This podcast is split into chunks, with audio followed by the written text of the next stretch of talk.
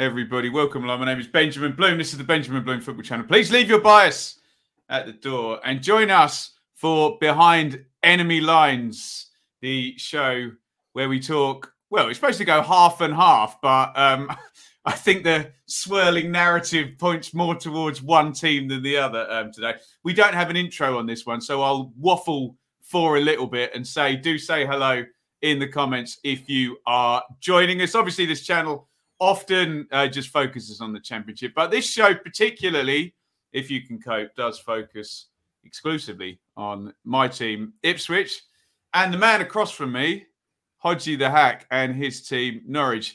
Stu, how you doing, my friend? I'm not too bad, mate. Uh, I'm a wee bit gutted because it seems that the mediocrity surrounding Ipswich might be coming to an end now that Paul Cook's away. I don't know if you, uh, getting rid of him can be the good luck charm. Nah, um, mate, things are well. I, am a busy man. If I look tired, then that is real. Like if I've got more wrinkles than I had when we last did the chat, that's probably real as well. I'm up every morning at 5 a.m. doing basketball for Sky Sports, and that grind is taking its toll, man. But um, yeah, I'll take your basketball and raise it a four month old baby. That's okay. I defer. I defer. Do you know what though? I quite like that tonight because I think of the five that we've done prior to this. So if anyone's not aware, by the way, what we do is we have these chats uh, twice a month, usually, or that's that's the plan. Although we do go through them. Hi everyone, by the way. Um, we have one of the chats a month on my channel, which is the Hodgie the Hack YouTube channel, and the other ones on Ben's, and then I put the both podcasts down my my Hodge or Nodge podcast tube.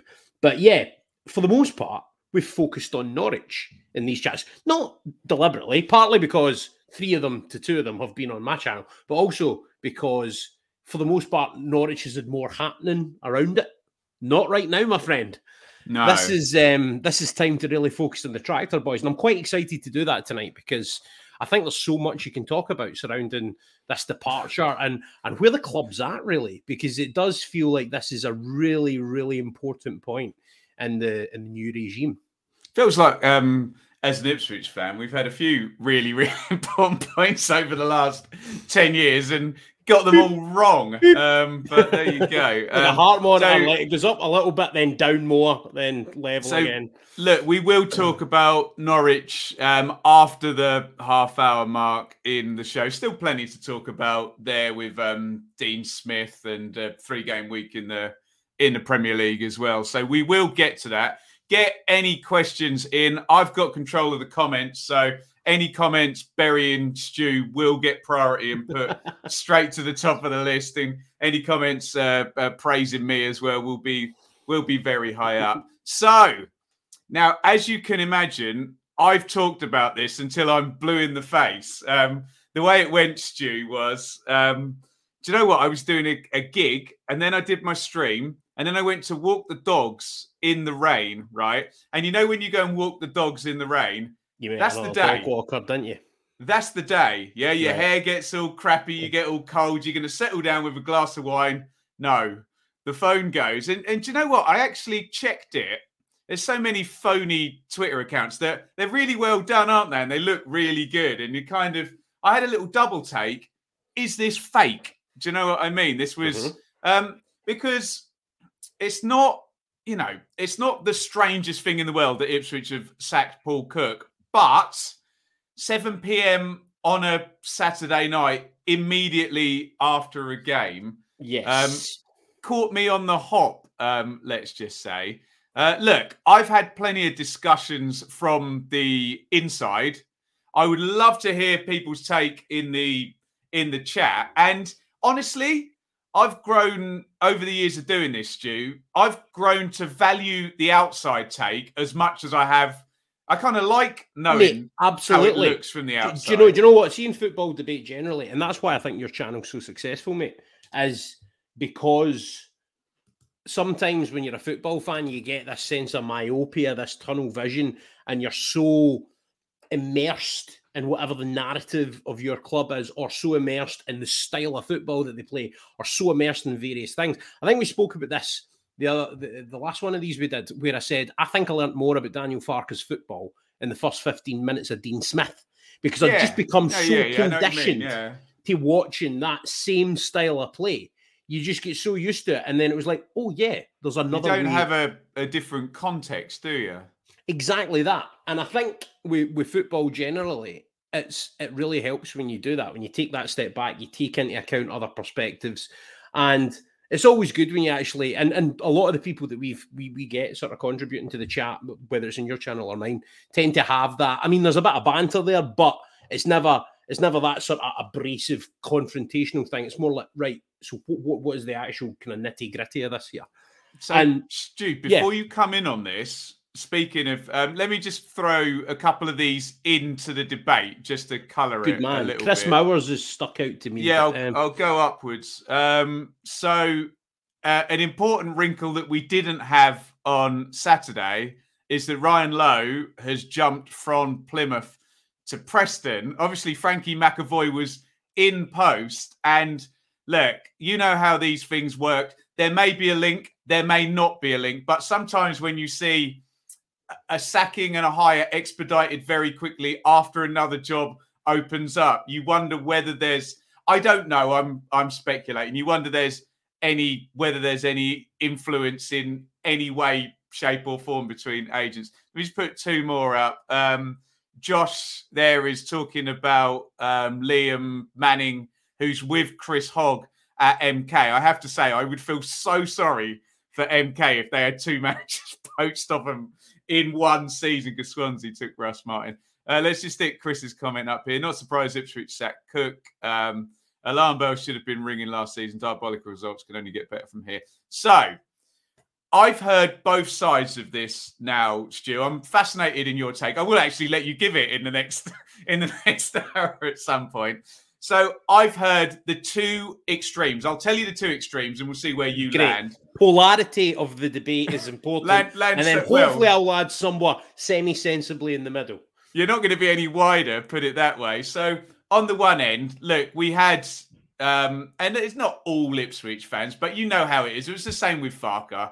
Um, uh, in and there, there's always a proportion of fans who a little bit emotional and they go for the jugular of this isn't good enough, rah rah rah, outrage, strongly worded letter, Farke out, Cook out, etc. etc. So that was the one side. You and basically that opinion, Stu, only existed in a minority of Ipswich fans, not really anywhere else in the in the football sphere. Just to cut across, did that change though with recent results? Like, was there a change or a turn?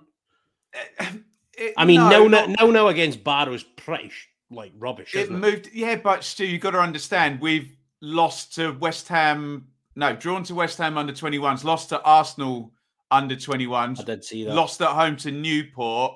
Um, I, I don't want to disrespect Cambridge, Morecambe, and Cheltenham because they're in the same division. But these other teams, you know, especially under 21 teams, do you know what I mean? That's, Yeah, you know, it's, against- it's, it's pretty damning. And I mean, the the Rotherham game was a big game. I don't know how he's performed and. I only saw the result. oh, God, bad. Yeah, Yeah, well- I will well see that, beaten, that. That's the thing, and Well that squad yeah. shouldn't be getting overrun like that, regardless of whether Rotherham are top of the league or not. No, no. I honestly, it's probably.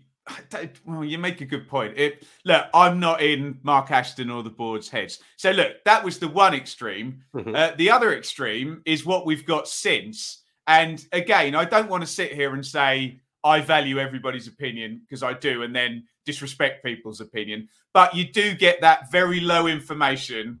But they've got two bits of inf- three bits of information. One is that they know Paul Cook is incredibly likable and energetic and well thought of. Two is they Must, know must he's be a good singer with that voice as well. Two is they they know he's only been in nine months, and three is Ipswich aren't in the bottom half of the table. So you get a conflation of those three things, and people go, "This is mad. This is mad." So those are the two things. I promise I'm going to let you answer. Let's do some comments. Just we'll just fill it up. no, no, that, that, that's more. fine. I want to throw a couple of questions back at you before I come in. Anyway, actually. Okay, go on. Um, so I'll first tell you what, one Stu, go, go for the I'll do- comments first. Do the comments first. We'll just get the debate going. Uh, Dan, uh, who would go into Ipswich the way things stand? Chris Hughton is available. Um, Good manager. Choose- Choosy Bluesy. Uh, Personally, throwing managers under the bus doesn't work. A manager needs to guide and lead respectively. Fair comment. Uh, John, has Farke got a job yet? this has been raised as a joke many times, but uh, I'd have him, but he's not coming. Um, AD, Chris Hughton would stabilise Ipswich and with his contacts get some good players in.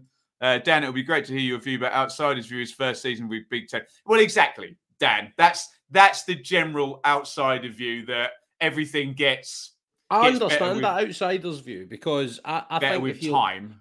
I, I, yeah, but the, the number the issue for me is, and this is what I want to ask you because I feel that this is what gets to the bottom of whether it was the right decision or not. Is one or two things. Number one, you mentioned the game against Bolton as a turning point in our last podcast. A turning said, point for the good. Yeah, yeah, yeah, yeah exactly. As After that, followed it. Yeah, yeah, exactly. After that, results got better, performances get better, and there seemed to be a pattern of things going the right way. Obviously, things got a bit sticky again.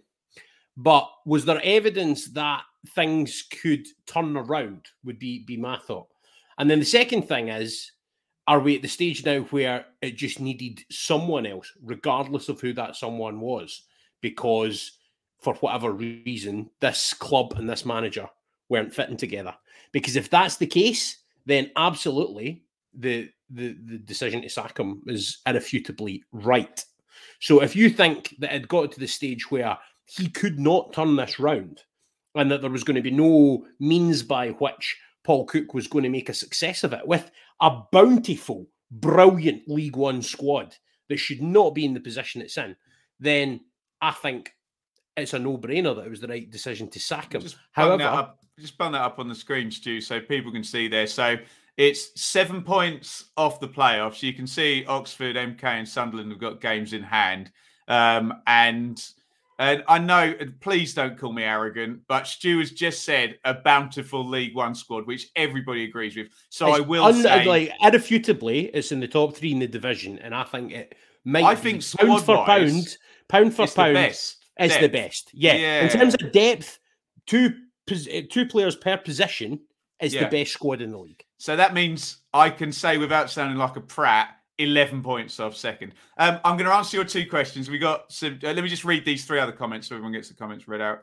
Um, Anir is winding me up and talking about Mark Ashton. Um, he knows he knows the Brist- he knows the Bristol City fans are salty about this. Uh, James, as a Hull fan, I remember a few fellow supporters saying not long after winning League One we should sack McCann and go for Cook. Uh, four wins and then a good draw on Saturday. Funny how things change. That's, that's, exactly right, James. It is amazing how the difference in a year, isn't it? it's pantomime season. We'd love to see Warnock appointed. Well, oh, no, you wouldn't. If you want entertainment, um, get him in, is all I say. But um, right, let me answer your two questions. So you said about the Bolton game and the turnaround. I think there was two points per game for 10 games after that. And then it went south again. And uh, not necessarily even the points per game, Stu, but the performances and the the trend. Every football fan wants the trend to. You'd almost rather the trend was going slightly down and you knew you had to fix it than be going all yeah. over all over the place, which it was. Um, and I I've got no comeback to your second point because I made exactly the same point about Farke that sometimes, yeah, he's a good manager yeah, he's done really well. I mean, Farke's a bit different because he did well at Norwich, at whereas club. Cook, yeah, yeah, yeah, Cook had done well at Chesterfield and Pompey and and Wigan before. But sometimes, and I think you and I both agree on this. Sometimes it's wrong place, wrong time, and you change it, and then how, it works. How can it be wrong though? Because uh, you look at it, right? One, he got so many of his own players, the players that he would have wanted there. You know, like the club backed him, backed his judgment, backed him with the play, like a lot of the players that he wanted, and as I say, a bountiful squad to boot. And secondly, I just thought on football matches and, and, leagues and everything else, never won in a bit of paper. Never truer than Ipswich Town this season. Oh, Paul Cook's a cracking League One manager. It's 90 That's, points on paper, isn't it? It's a ridiculous League One squad. And I mean, you're languishing ridiculously in, in mid table. But again, as um, your man James, who the, the, the Hull fan was saying, you're seven points away for the playoffs. the right appointment now with that squad can have Ipswich absolutely flying. And the only thing that I can surmise, if I look at it from Ashton's point of view and from the board's point of view, is they had got to the point where they thought we're not getting enough return on our investment here, and it's it's time to to basically well, to, to turn another know, card in the game of blackjack, if you like. You know, there's a few beats in the season where there's a point where you either do it or then it's another three months. There's there's this early international break October one where you think we're going to lose this season, and you go mm-hmm. there. There's this point now where it's there's still loads of points. There's you know however yep. many games what what they play 20 so there's like 25 26 27 games left. And then once you've gone past that you get into the we're looking at avoiding relegation or getting a bump or whatever. So this is one of the points if they chose to go for it um, to dive in. I'm just going to read some more comments and then we'll come back to you. Um, stu uh, john this has to be one of the strongest leagues one says ever i, I agree with that but but that's um, I do also agree with Stu that the one of the strongest is... League One squads you've ever seen. Yep. Yeah, yeah, probably probably right actually. Um, AD Ipswich got too many new players at League One standard. Maybe I think that's a really interesting point. Just to come in, Ben. I, wonder was it too many? Like, yeah, yeah, probably. So, so because yeah. that that influx in the summer, I, I, don't know the total number of players off the top of my my head. You probably. I think it will. was it's around 20 out and then 20 in. That's what I had. I had about yeah. 18 to 20 in my head, right? Yeah. That's crazy. Right, that's the kind back, of job I do in Football Manager through sort of ADHD. I would push back, Stu, um, AD, if I can politely.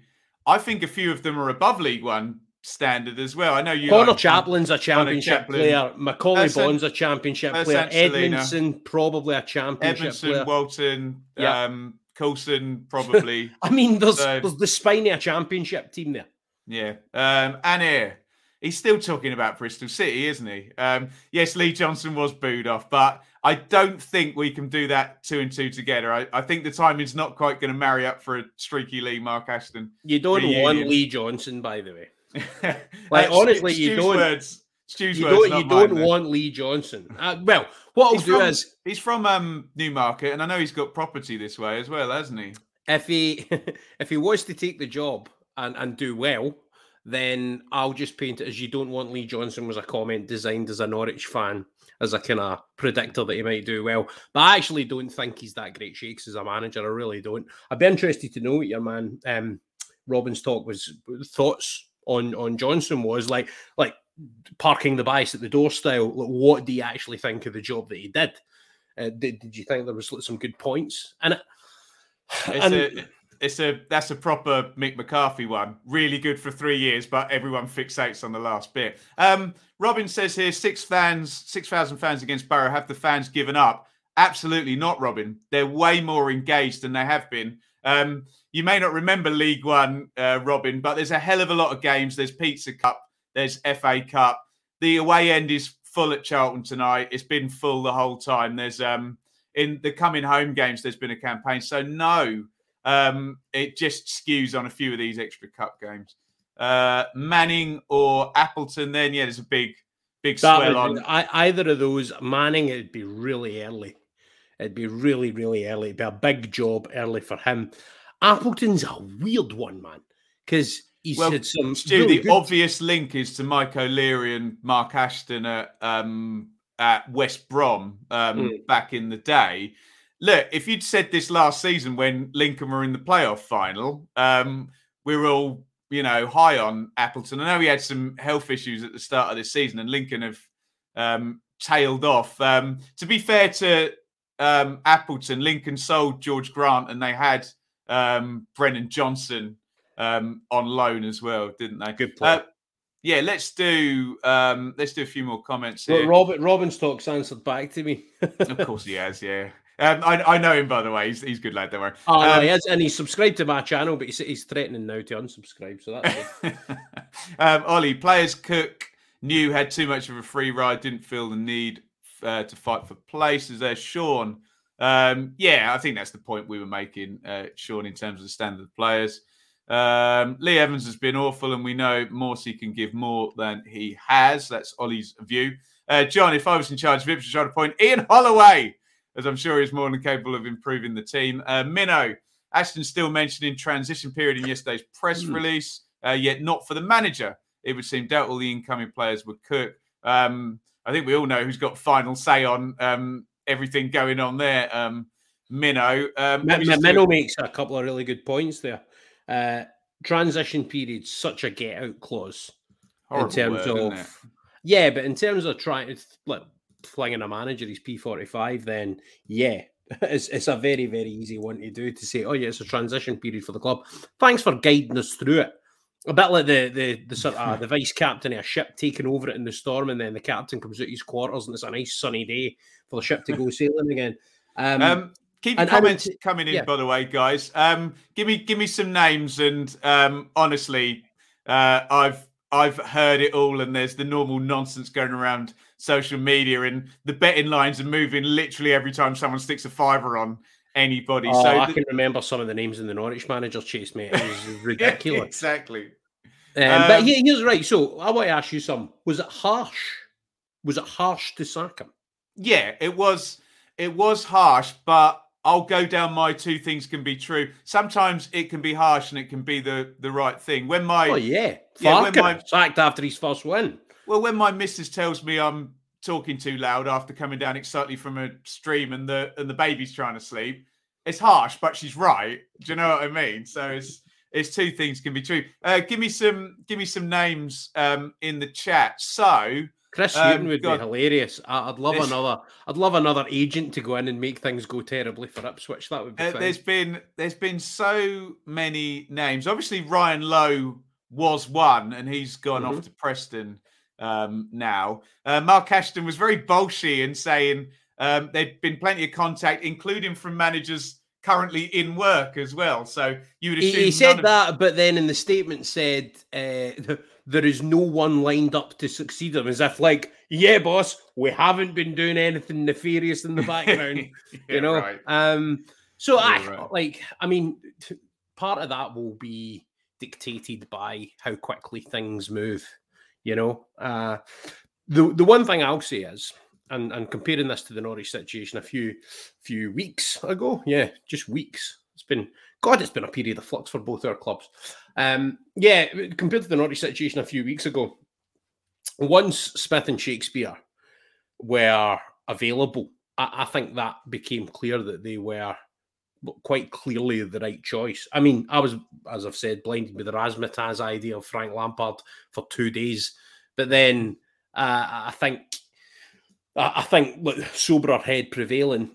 Smith and Shakespeare absolutely the right appointment for Norwich City. I look at the the Ipswich situation and not really knowing the pool of candidate because the thing is there's a lot of allure for for for for potentially quite a big name, potentially a left field name to to come in there. It's a crazily good squad. There's clearly money. Uh, let's not go into the Arizona Fire Service stuff, but uh, like there's clearly money there that, that that, that can back the whatever the new man's maybe wanting in January to to bolster the squad. So it's a really, really good job to get. You're also only seven points off the playoffs, and was it you said eleven I, off second? I, so with twenty odd games I, left, I'll tell you how I look at it, Stu. Is that so? If you're a manager with aspirations to work in this country, you want a Premier League job. If you can't get a Premier League job, you want a job that's with a team in the Championship that's got parachute payments. Okay, if you can't get that, in my view, there's not that much difference. And sometimes it's better to have a run at the championship without parachute payments from League One and mm-hmm. build and get things going than, you know, with uh, power of momentum as well. Yeah. And team. teams, because of the financial system, and look, we talked about this to death with the fan led review, teams really get into a rut in the chat. Well, Ipswich did, didn't they? You know, um, and you know, Bristol City are in a rut. Preston are in a little bit of a rut. Um, Forest have been in a rut for a long time, and and then you look a bit higher and you see Coventry in seventh, and Blackpool were up there earlier in the season. So in that respect, it's not a bad job. What I'm going to do, Stu, I just tapped it in on the other screen. Uh, so this is that is a strange Norfolk accent, Bad Nasher. Yep, very uh, this is all right. How are you? Um, bettingodds.com. It'll give us some names, ignore the odds. So Neil Harris, Marc Bircham, John McGreal, Liam Manning, Frank Yallop, Michael Appleton, and then it gets silly. Frank Lampard, John Terry, Neil Warnock. Michael Flynn's actually interesting. Alex Neil, Chris Hughton, Mark Bonner, Carl Robinson, Derek McInnes, Neil Lennon, Nigel Adkins. Hmm, okay. Uh, Ricky Marihenke, I couldn't even tell you who he was. Steve Evans, Chris Coleman, Gavin Strachan, and we're, we're getting into the realms of. Um, I tell you what, let me pick out maybe three or four for you to talk about. Um, how about Harris, Bircham, Appleton, and Michael Flynn? Um, th- those would be ones where it's a bit more realistic, I think. Uh, I, the only one, I, I don't think any of them fit. I'll be honest. I think Harris's style of football will not be what the aspirations of the the people in charge of the club will be wanting. Um, you you mentioned Flynn, not not a bold enough name. I, I think I think you've got to look at what this club are trying to position themselves as from a like from a branding standpoint, and as well as on the football side of it, because that's part of the whole thing that's happening at Ipswich at the moment. I love when Curbishley gets mentioned. He's just clearly never going to manage again. Um, Bless him. Bless but uh, mate, like, I mean, he he can be proud of what he achieved in football. You know? I know, but it was a running joke. Every job for 20 years he'd get linked with. he? Outstanding. And like Yeah. honestly, seeing those betting odds things that you picked out, he was usually like the guy that would be sitting between fifth and tenth in every single one, like barring the massive clubs. But yeah, it, I mean Flynn, I don't think is a big enough name. But I think Ipswich, what they're trying to do is they're trying to position themselves as a different entity from a branding standpoint, which is why I can see why the, the, the names that are a bit unrealistic would maybe be thrown in there just because I, I can definitely see them going down the route of doing an untried manager with a big name as a player. I think that could definitely happen. Where I don't think it's going to. I mean, Frank Lampard's obviously Can, can we just um, I don't think it will be John Terry, but Can we just fixate on a p- particular bit of semantics, Stu, as well? I think this is going to be Ipswich's first head coach. I think they've finally, finally caught up with the rest of the world. And it's not actually going to be a manager. It's going to be someone in this big. So how, does the sporting model look then? So Ashton, obviously, I think his official title CEO, right? So he's CEO. There's um, Andy Rules is um, close. Um, it is very executive, executive, executive.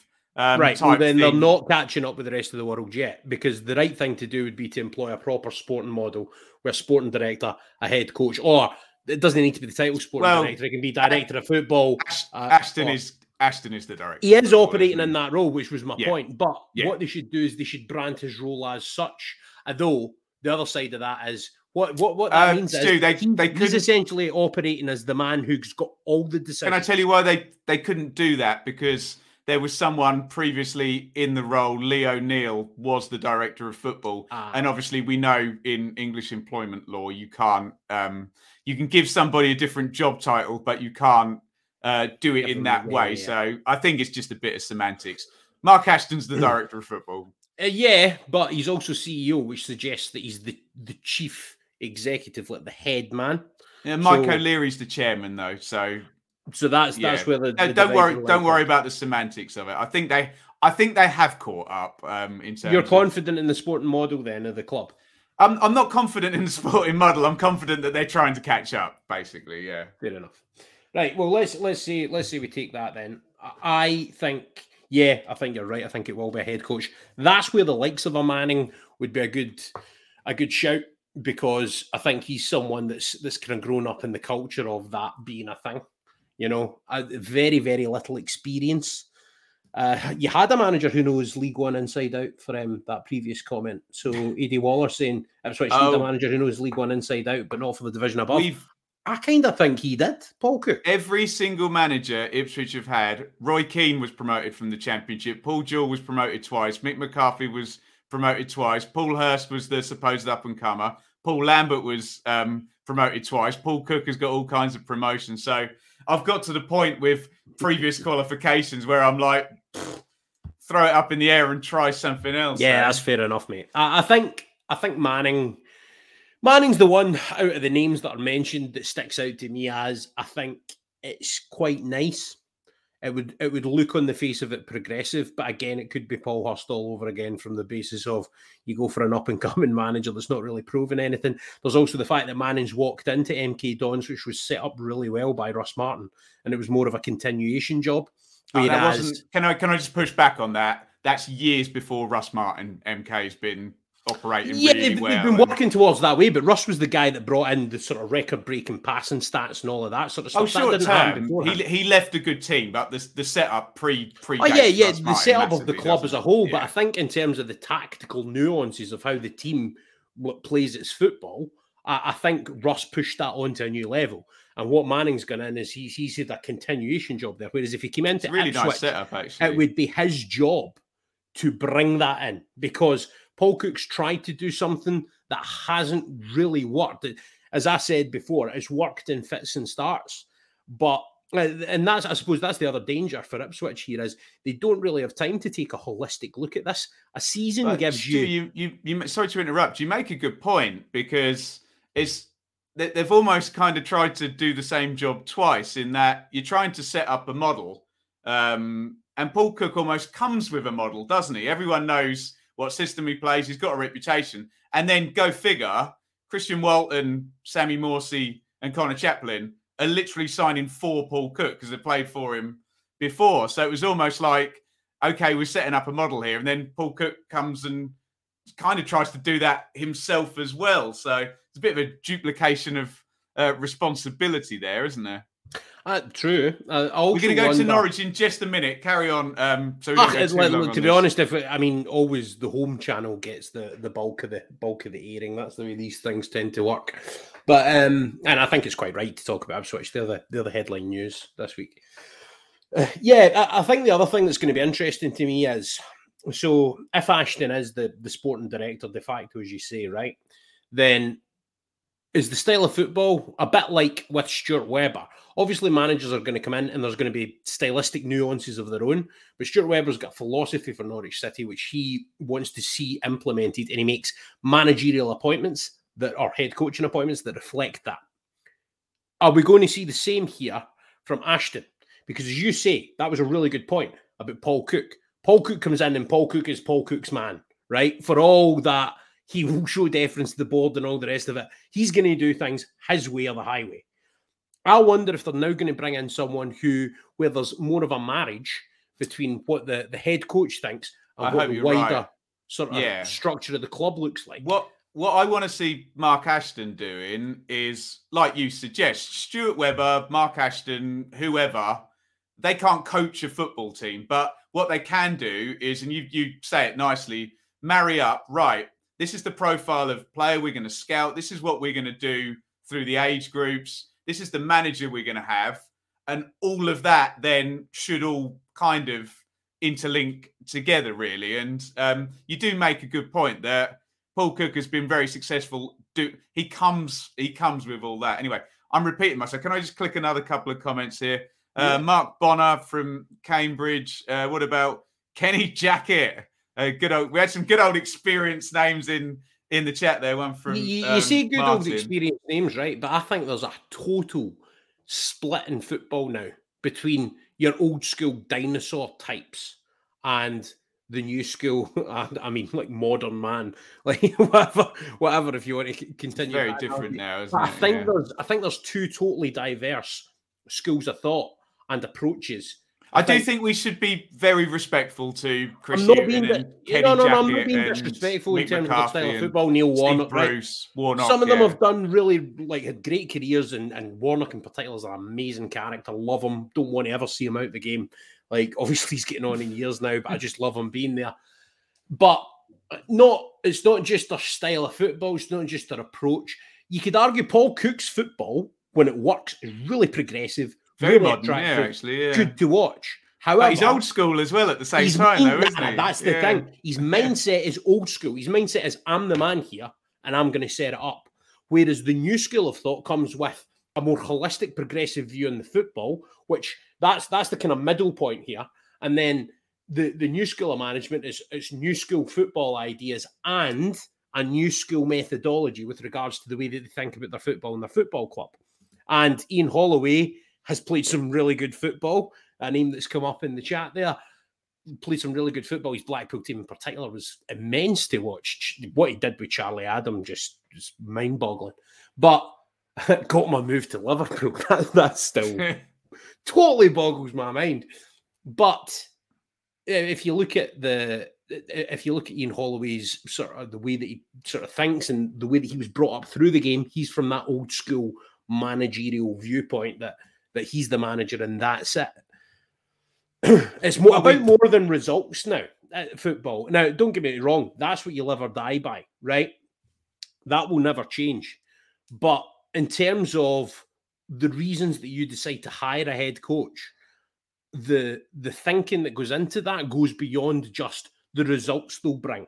Right? Mm. Some people sometimes do the thing where it's like, oh yeah, let's get a firefighter, right? That can get us out of a relegation situation, or let's get someone who can get us up out of the division, and then we can go all holistic thinking about it. And it can work the wrong way as well. Tony Pulis would have kept Stoke in the division till now, right? Stoke would still be a Premier League team under Tony Pulis. I totally believe that. But they became disenfranchised with long throws and wanted to have a more attractive style of football, and inevitably ended up with them getting relegated back to where the club has traditionally kind of been outside the top division. Can I, can I just say though, just in in deference to you know that maybe firefighter style, we have seen it done effectively with still a director of football, and that's the philosophy, and that's how. Do you know what I mean? It's just a just yeah. a different style, isn't it?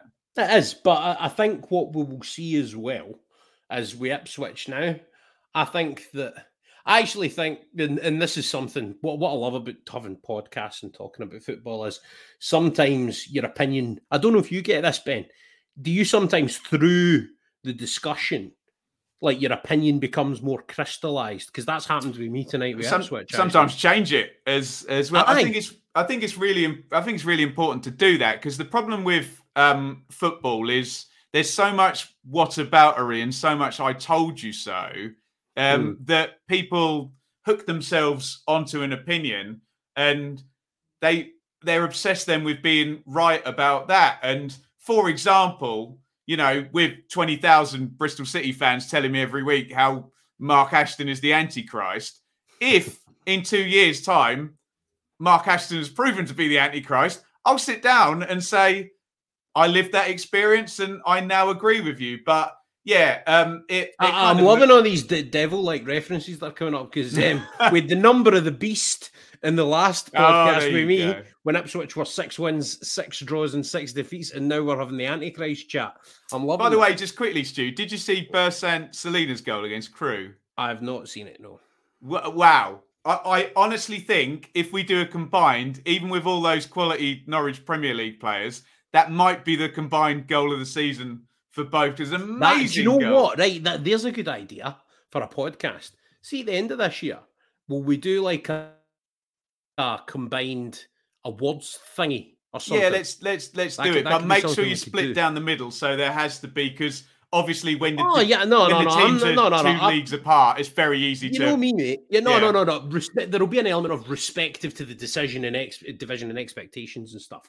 Um, I do want to go back on the, the the thing that I was saying about your opinion kind of forming and crystallizing, right? Because what has happened to me through talking about this Ipswich thing tonight is I was looking at it and I was kind of maybe entering it with a bit less information and not having really discussed or thought about it in any any great depth yet. I, I was kind of going from the right. You could maybe have given them a bit more time to sort it, but now that I actually sort of think about it and we've spoken a bit about it, I think in terms of trying to take the club where it wants to go from more of a, a systemic kind of element and, and trying to make Ipswich from a brand standpoint, from a football club standpoint, and in terms of the model and the structure, I think it's a progressive move to bring in someone that will accept the structure that they're trying to implement at the club. So I can actually see why the decision has been made. One of the other names that came up in the chat there that hasn't been mentioned yet was Hasselbaink, which I think is a really interesting one. There was a Jody Nasher. Morris in there as well from Lewis, which um, Jody Morris would be an interesting one. He's really, well, really highly Stuart, rated. That that completely goes to your young, new ideas. A, a coach that will work in a in a structure like that. Uh, Brilliant contacts on, book as well, by the way. That's the other oh, thing with Jody Morris. Well, God, you saw what you saw what happened to Derby when him and Frank went in there, and all of a sudden here comes Mason Mount, Tomori, and Harry Wilson. Madness, yeah. and also like yeah. with Hasselbaink as well. The same is true to a lesser extent, and the difference with Hasselbaink is you've got someone. I mean, look at the turnaround with Burton when he went in in January. I mean, that was some that people was... just fit at a certain club because I saw Hasselbaink's QPR and they weren't good. No, no, well, this is true. to be this fair, QPR were a mess then, and probably you could have stuck some Bobby in there and it wouldn't have worked. But what would be interesting to see is now Hasselbaink, and this is one of the fascinating things about managers, right? As because you get so many managers that were defenders that build teams that can't defend. Tony Mowbray. Well, I've I mean, seen how Rooney's team plays. yeah, yeah, no, that's it, right? Um, but then you also get managers that are attackers that are better at the defensive side of the game. So Jimmy Floyd Hasselbaink came in and then Burton started all of a sudden keeping all these clean sheets that kept them in the division, you know. And I think he's kept clean sheets in around half these entire games in, in both his tenures as Burton manager. And that's that's pretty staggering. I would be interested to see what he did with Ipswich's defence. I think it would be the most appetising style in the eye? Probably not. That's maybe why he won't be appointed because I think they'll want someone that plays an attractive style of football. But uh, I think in terms of, I'd like to see Hasselbaink a crack at another job, and Ipswich I think would be. I'd like that as a vehicle for him because I think that would give him a fair chance to kind of show what he could do.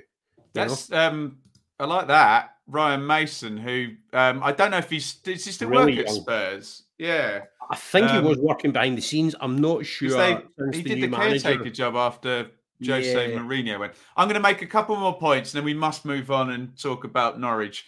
Um, You're the boss, mate. This is your channel. No, no, no, no, no. We, we must, we must, we must, we must. Um, what was I going to say? Um, you'll be just interested in the timeline, Stu, where we had a situation um, where Paul Cook was essentially hired by Marcus Evans, and I just mm-hmm. wonder if the new owners have played a very clever, shrewd move in saying, "You install the next guy. If it goes well, he's our guy. If it doesn't go well, we've got in our pocket that we can now bring in our guy. I think there's something to the timing that Paul Lambert was removed and Paul Cook was put in before the others go in. What was and, the gap between the managerial appointment and the changeover up top? it's very, very hard to say because Paul Cook was very wink, wink, nudge, nudge in a lot of his interviews. So I think a lot of due diligence and everything had been done and there's probably a signed contract on a desk for a long time before it actually went through. I tell you what it's like, Stu. It's a bit like one of those murky ones when someone comes out of a relationship and all of a sudden they've got a they've got another girlfriend quite quickly and you, you, you wonder about the you wonder about the overlap, don't you? But um, what I was going to say is um, I had one good comment and I can't quote it exactly. Someone said in management um, or management spiel. It's a bit David Brent, I guess. Um, the only crime is to to not make a decision. And yes, we will never know if it would have worked out with Paul Cook. It might have worked out this season, might have worked out next season, but they've made a decision and they can stick their own guy in and live and die like it. And um, let's just get a couple more comments and then we'll, we'll talk, we'll talk um, Norwich. Um, oh, I, want throw, I, want to throw, a question at you after you do the comments and then we'll go. Sure, sure. We must talk about Norwich for God's sake, Stuart. Um, John van den Brom been sacked from Genk. I'll, really interesting one. I will bow to Dan's superior knowledge, not a name I've heard. Uh, Martin. So I know about John van den Brom. I used to commentate at the, the Belgian league, and a very very decent coach, big name. The the question for me would be: Would he take a job that is two steps in the ladder outside the top division? I, I think he's realistic to know he wouldn't get a Premier League job off offhand, but I think he would probably see himself as a championship caliber manager. You would need to really twist his arm talking to him about the squad and, and stuff like that. But that's the kind of thing. I think I think the good thing about Dan bringing that up is that's the kind of appointment Ipswich gonna is gonna have a, the widest pool. There's a whole potential there, managers. exactly. And, yeah. Norwich went for Daniel Farke from nowhere. Right. And look at um Poya Asbaghi, who's just gone in at Barnsley. Okay, it may not work, but Sweden under 21 boss, you know. Well, that's it. And I mean, to be honest, Valérien Ismaël, nobody yeah. really heard of him. like, or well, yeah. I mean, some people had, but not not from a managerial sense. I was like, oh, he's a manager now. You know, yeah. Um, I remember getting him in FM like years ago. there you go, when he was at Palace. Yeah. Um, I just want to read Martin's one. Uh, dilemma: Do your American um, owners throw money at a big name manager? Go for an up and coming who knows the lower league. Um, what about Koku, Ben? Uh, Alex Neil would be a sensible appointment. Never taking the job. I know Alex. wouldn't take British job. Uh, would take Emma Hayes at Portman Road. A few people going for the female, um, going down the female route there. We've had a few suggestions there. Listen, I, right? See, from the Brandon standpoint, that would be such a bold one. I don't want to get heat for this. Forest Green will be the first club to have a female manager. You just know, you just know everything else about them, doesn't it? Everything, doesn't it? With yeah, the with the yeah, with yeah, the um with the progressive. Right, for God's sake, let's right, right, right, about... quick, quick, quick. No, no, no. Right, Go I'm going to throw it at you. Then you can come to me. Who do you want of all the names that have kind of been mentioned or in the ether? If there's one or two that stick out, and if you want to kind of expand beyond that, what kind of manager do you want? Yeah, I if you don't mind, and you accuse me of um, ne- never leaving anything stuck to the wall, don't you? what um, what salad guy? Because by the way, everyone, I, I, tried. I went through my last podcast where I was asking him, so do you think Paul Cook's going to last? All of that stuff. I was looking for one quote I could throw at Ben and say, "Well, you got that wrong, didn't you?" Not one. Oh, the guy Stu, should be I'm, in the Tory press office. I'm I'm wrong a lot of the time, believe you me. Um, but the thing is. Um, it goes back to what we were saying earlier in the conversation. If you accept that most of this has nuance, a lot of it is subjective, and if you hold your hands up when you are wrong, then you never get caught with your pants down, do you? So, um, oh, that's. I'm the same. Look, I totally agree with you. I would like. Um, that's a first, I, by the way. We should. I'm, I'm, I'm gonna. I'm going to ask you for the video so I can clip that out. There you go. I would like someone who can fit into a structure with a, you know, with the layer of executives above, because that's where Ipswich seem to be going, and that's where the game has gone literally years ago.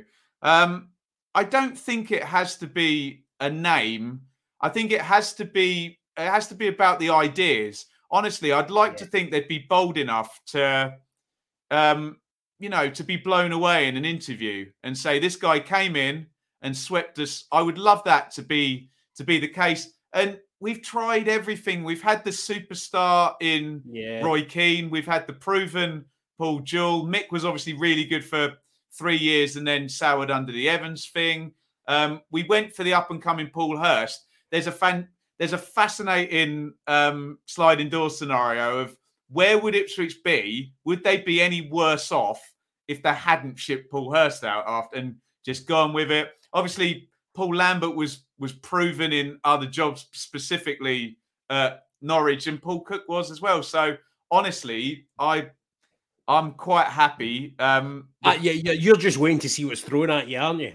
Yeah, yeah. Honestly, yeah, come um, on, Ben. Bad Nasher's right. Give us a name. So many, so many have come and come and failed. Honest, but bad Nasher.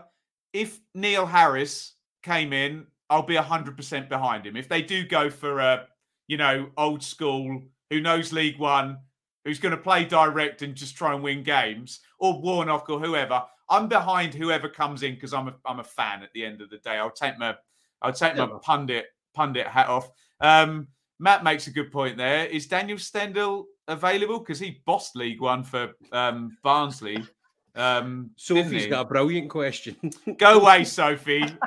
Stop it. Right, let's talk about Norwich for God's sakes, because um, last time we spoke, um, very much more optimistic situation for Norwich. Um, so I think this was after, was it? Uh, uh it may have been after the the second win. So the run then extends out to eight points in four games, which is obviously very good. Um, look, European form, mate.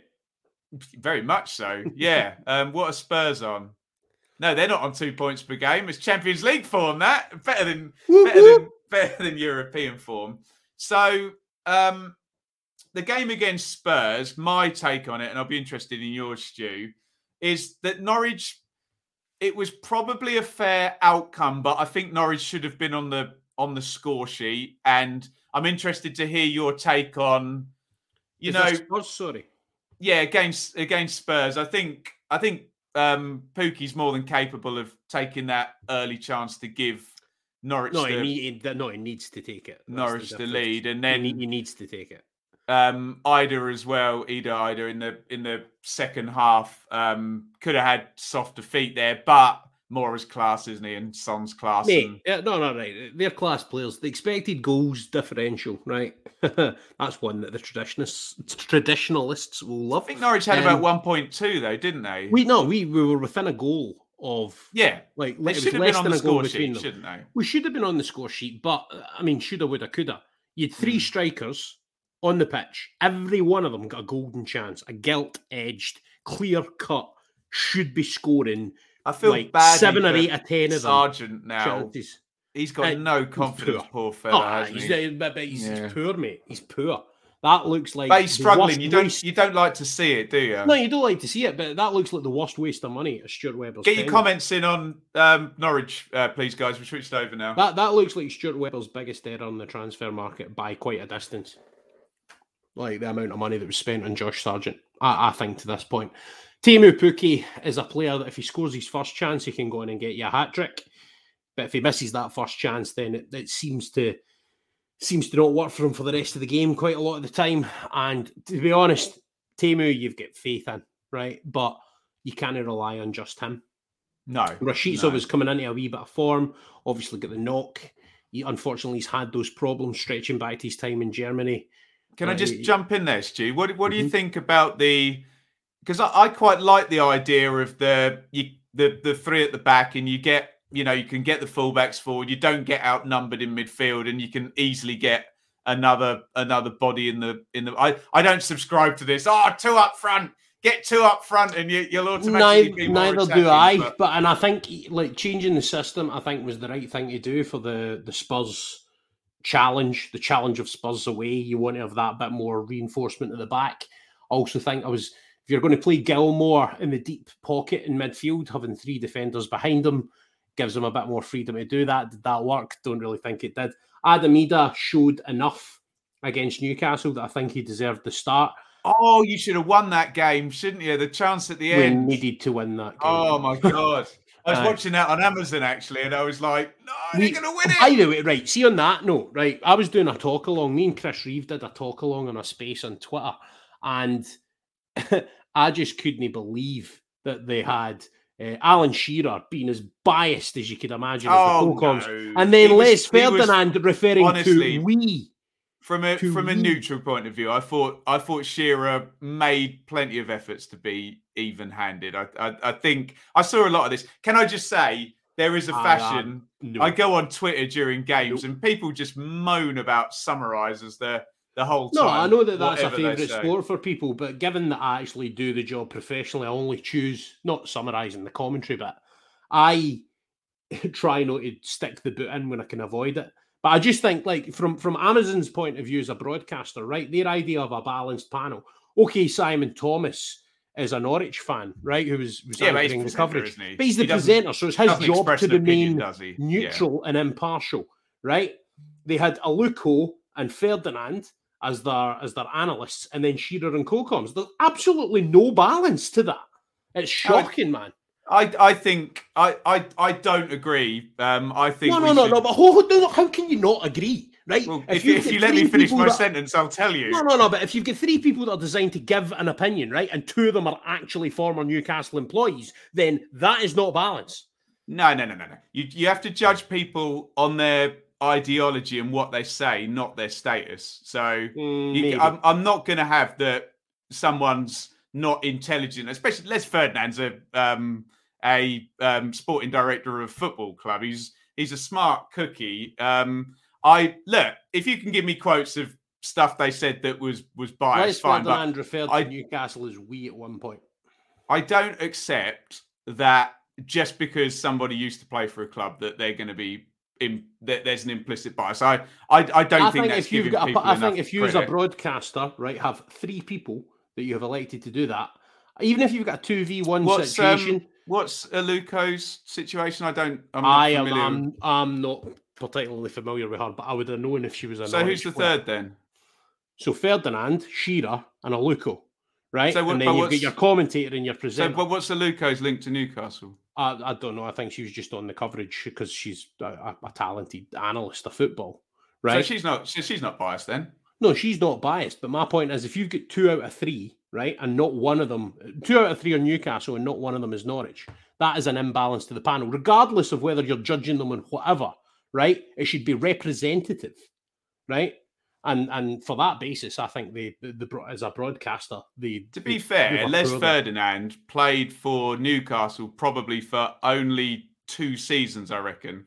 So he, it was a played- two seasons, and he's loved by the fans. he- and he played with. Obviously, Shearer is literally the most Newcastle guy you can absolutely get, isn't he? But I, I look, I, I wouldn't worry about that. It's a it's a fun debate, isn't it? Um, my I, I, my argument is if you show me the evidence of them being biased, but I saw a lot of it I spent all my time and- looking for evidence of you, mate, and I failed. So I think my, my Well, time maybe sleuth. Shearer's maybe Shearer's left his hands a bit. I just I do remember um, uh, Shearer in deference to Norwich saying they were coming on stronger. I remember him saying when they brought um, Idah on, they looked more of a threat. I remember him saying they deserved the the equaliser. I remember him saying that um, it it wasn't going in Newcastle's um, favour, and I think I remember him saying they were lucky to have taken the lead as well. So I I, I don't think he was as I, He was I, I nice accept- about Pukki's goal, I will say that, and Pukki's goal was a great hit. But It yeah, like getting it, getting it back to a wee bit. I always like it when we get a bit fractious. A.H. Robbins talk I'm, as I'm chill. Um, I'm no, chill. You're very grumpy about this. I, I, Uh, my, my, com- my complete. Um, I always, and I don't want to be Mr. Moral High Ground, but judge people on their ideology, Mate, not their do status. you- is li- my- listen, I know about that. I'm a Celtic fan who works in the sports media in Scotland, right? I can give impartial opinions on Celtic and Rangers, but try telling that to either a Celtic or a Rangers fan if they're of the opposition persuasion, and you just like talking to a brick wall. So I, I wholeheartedly respect that. yeah. But I just think as a broadcaster, you would never see a Celtic versus Rangers coverage or a Norwich versus Ipswich coverage, I think, where you would have not at least one representative of one of the clubs. Matt Holland would be on there or something. You know what yeah, I mean? he's doing Ipswich Charlton tonight. He played. Well, for, there you go. Played for both. Yeah. ah, well, yeah. I, I suppose perfect, right? And if Yeah. you can get someone who's played for both, even better. But that's the that's the kind of key thing. But yeah, just getting back to the kind of wider Norwich thing. The, I mean, the big problem at the moment, and this is what dominated my my post match Twitter space because I kind of host um sort of canary call for the scene type thing, uh, where I get Norwich fans to to come on and give their opinion, and we have a dis- discussion. Um, and the the dominating. So I'm just getting these. You don't have to respond to these. I'm just making sure. yeah, I'm just looking. Global Bud Stocks, right? It was a handball from Shoeless Header again. VAR's selective and, and when it's used and when it's not.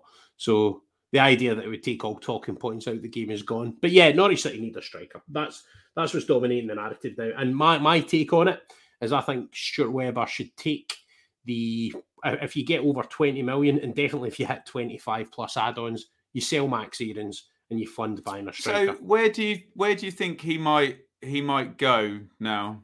Uh, Ma- Aaron's? Max Aarons. I don't know what the market is for him anymore. I, I think it might have been better a year ago. Uh, Yeah, I reckon he could get a move to a Spurs type club.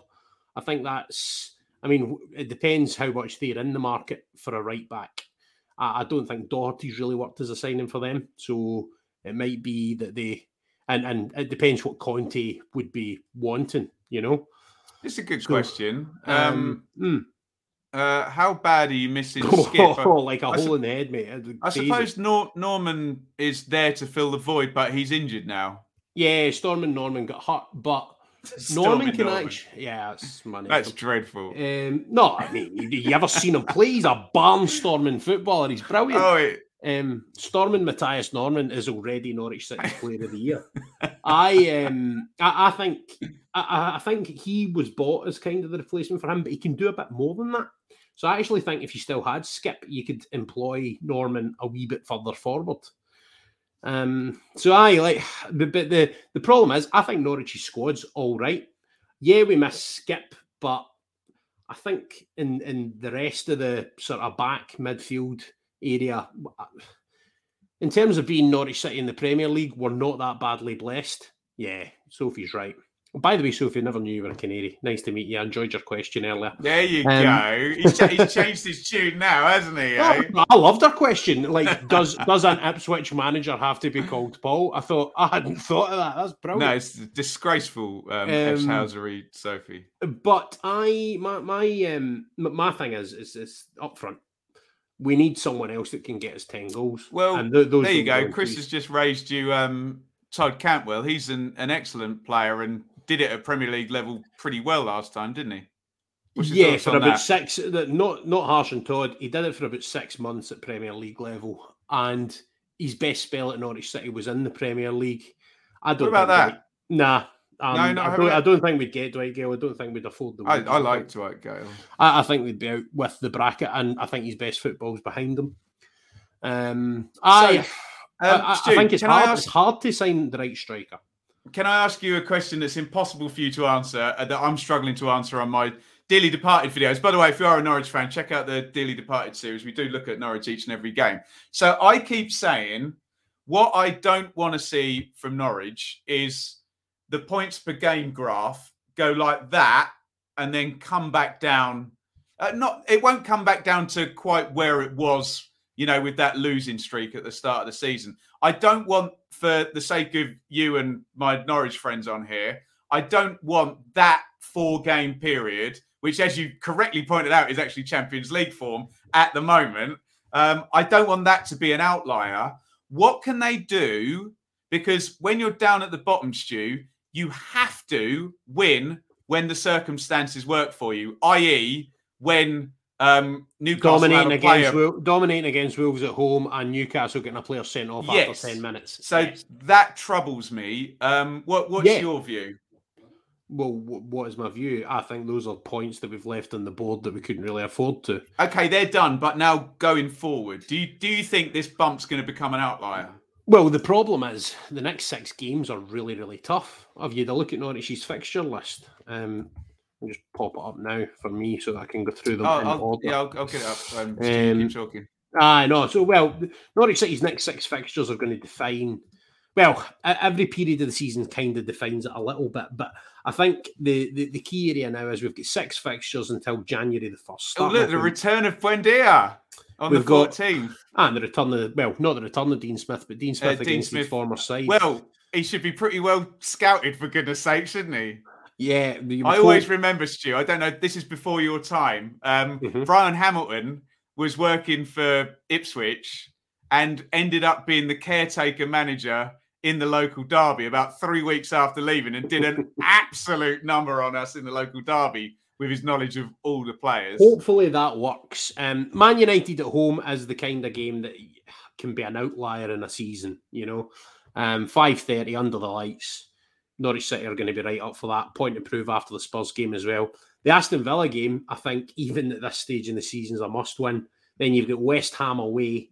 On the, uh, That's hard, week, isn't it? A week in Saturday. Brent, Brentford, Brentford won there, and West Ham now have Ogbonna and Zouma both out at centre back. Mm-hmm. I, I, still think it's a really tough assignment, and I think they can really, really hurt Norwich City with the quality that they've got. Same as Arsenal, we've got in Boxing Day at home, then Palace away a couple of days later, and there's then within there, that three, Palace? maybe, and then within that three game week, there's another game away at Leicester. So James Maddison. Away from home, you've got West Ham, Palace, and Leicester. At home, you've got Man United, Arsenal, and Villa. Villa's the only one in that that you look at, and it's going to take some big results if Norwich City are going to stay in the division. That's that's the thing. And I think this next period of six games will give you a better. You're talking about the points per game graph. I always try and avoid doing that because I think, that, I mean, I think it can be used as a guideline. I think you've got to contextualize it. Oh, I absolutely. Think this, I think this next six games every will stat. Every oh yeah, yeah, yeah, yeah, absolutely. Every stat stats, context, damn yeah, lies totally and statistics, agree. man. Exactly. Uh, yeah, yeah. Or lies, damn lies and statistics. That's, that's stats, damn stats and statistics. Uh, stats, right. stats, damn stats and lies. Um, I look at the um, I look at the next six games, and I think that will provide that context. There needs to be a, a, win and a draw minimum in there. Four points, absolute minimum. But yeah. to be honest, I think you need. I think you need seven to be properly in the fight. So I think we need a big win in one of the two home games against Arsenal or Man United, and then if we can get a win in that Villa game and squeak a point in the road, six points out of six would be would be fine.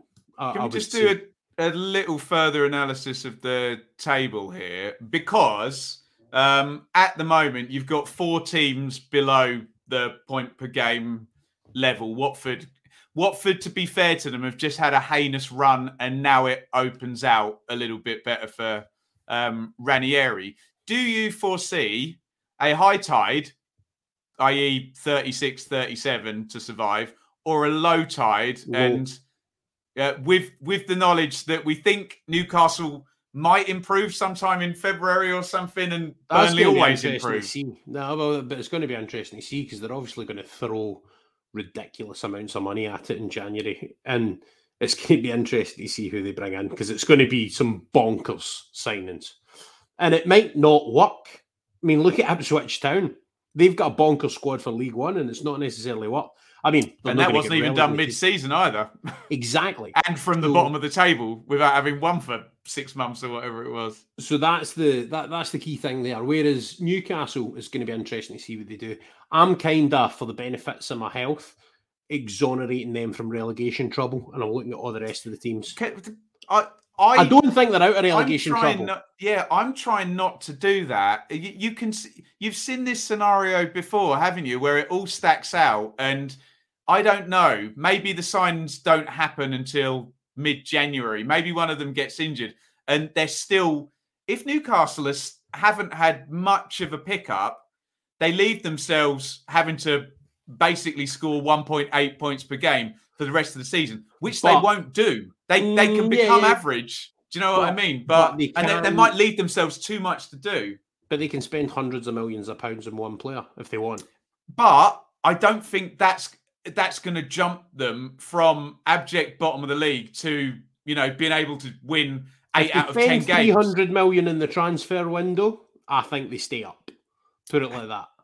On who I do. I, I think. I On think. They, I think they stay up. I think if it's Eddie Howe- killing Mbappe, then yeah, fine, okay, but It depends who wants to go. It's going to meet. It's going to be really Exactly. interesting. I do think there's a, and I, I know you're um, trying, you know, to be pragmatic and not get not get too many teams that you think there's a chance of finishing above. But there is a scenario that Newcastle leave this too late and they can't get out of it.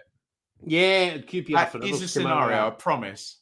QPR forever's on that note. He says if Newcastle sign a bunch of mercenaries, it can go badly. I can Well, talk and he would know millions. better than anybody because that's exactly what QPR Yeah. did. You know, European Cup winners, and there was that famous stat that QPR's salary was more than Borussia Dortmund's, who were in the Champions League final the same year. Yeah, Um, QPR were relegated in 2013 or whatever. So madness, isn't it? Yeah, But, absolute madness. Yeah, I mean that's that's the Premier League. Then it's even more crazy now. Uh, Norwich are at least low, t- low tide was your was your answer. Yeah, Yeah, so uh, it'll be low.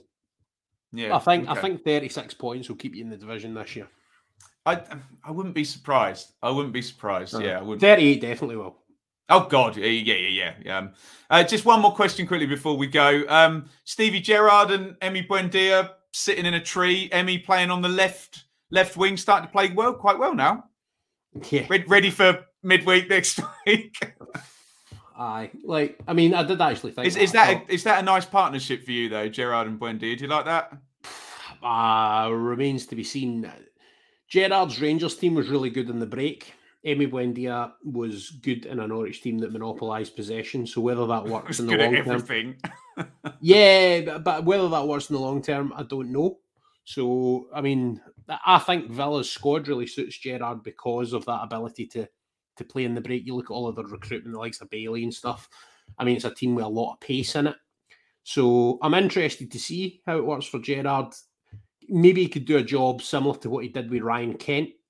So he made Ryan Kent a better player, not a Premier League not an Emi Buendia class of player, but made him I, really I suspect you may see a bid um, from Mr. Gerrard from Mr. Kent, mightn't you? Do you think? So I am actually on the record uh, somewhere in sports media this week saying I don't think he's a Premier League quality player. and I don't think Steven Gerrard does either. I don't think he's Oh, a interesting, okay. single Rangers player. I, I think he thinks the level's too disparate. But um, and he's he's right. That that current Rangers squad, I don't see a single Premier League player in. And if there's any Rangers fans watching this, I better watch my windows tonight. um, I jest, I jest. But uh, yeah, uh, I think there's there's a couple of things in the comments about who Norwich City can bring in, and I've been beating this drum, and I'm going to do it in this podcast as well. Daryl Dike, bring me Oh, Daryl love Dike for. Christmas. Love it. Big Val will be in for him as well at West Brom, won't he? Well, see, the thing is, West Brom fans despise the football.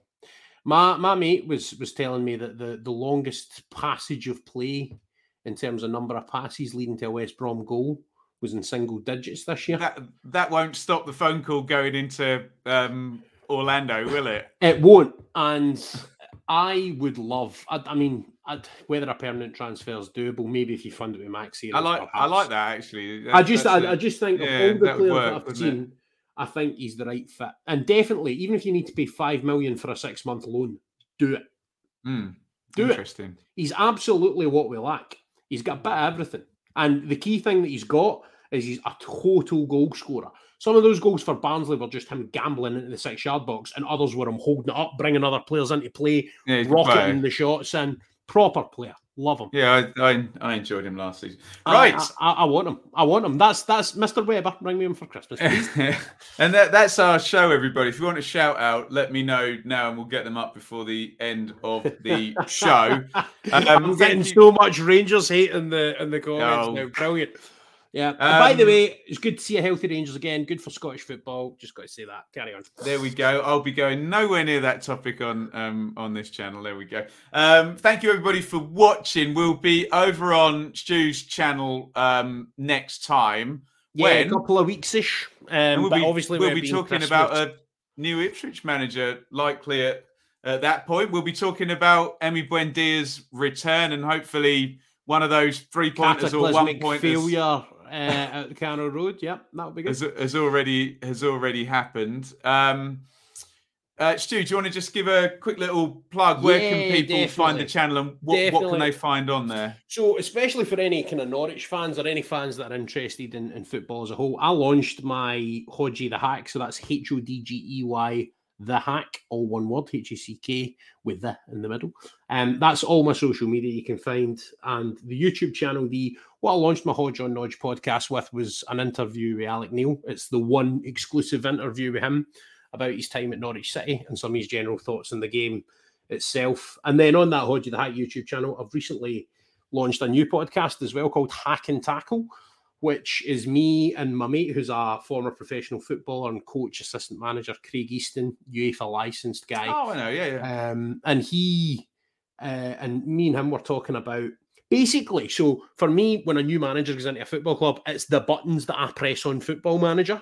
So we spoke about that first team meeting, about the training sessions, about how you make things stick with players, the impact they can have, all of that kind of stuff. So all of those buttons, me assertively saying we can get the playoffs in a team meeting. He told me that the equivalent is um, drawing some nefarious things to to break the ice with the squad on a whiteboard. So take from that what you will. But aye, that, that, that was a really interesting podcast just to get a insight into what it's like when a new manager goes in. So aye, that's my that's my new venture. But Hodge on Nodge is the traditional one. You can find both of them in the podcast platforms. And Hodgey the Hack is me on YouTube and social media. Booyakasha. so that's that's just atrocious. The show at the end. Aye. Unbelievable scene. I can't do the thing. You know the thing. Like, Yeah, I can do the actually, look. Can you? Let's I, see. I'll do it into the mic. Well, I'm a piano player, so I shouldn't really do this, but Oh, yeah, good tone. Yeah. I- I do that with- No, no, it worked. It worked. It worked. Um, it there's a read that in that um By Spike the way, Lee that rhythm, documentary. that, that rhythm, sorry, is amazing. Like you were showing off your proper. That, that was almost syncopation between. in the like- um in the Spike Lee documentary about Michael Jackson, they point out that of all the genius things Michael Jackson can do, he's actually got the best finger snap sound anybody has ever had in the history of the world. Check it out. It's um it's um very informing. Right. Thank you everybody for watching. We'll probably be back in about a fortnight. So go and give um Stu a follow because if you want to see this show, you're going to need to be uh, down his channel. Thank you everybody um, for getting involved in the comments, and we will see you all next time.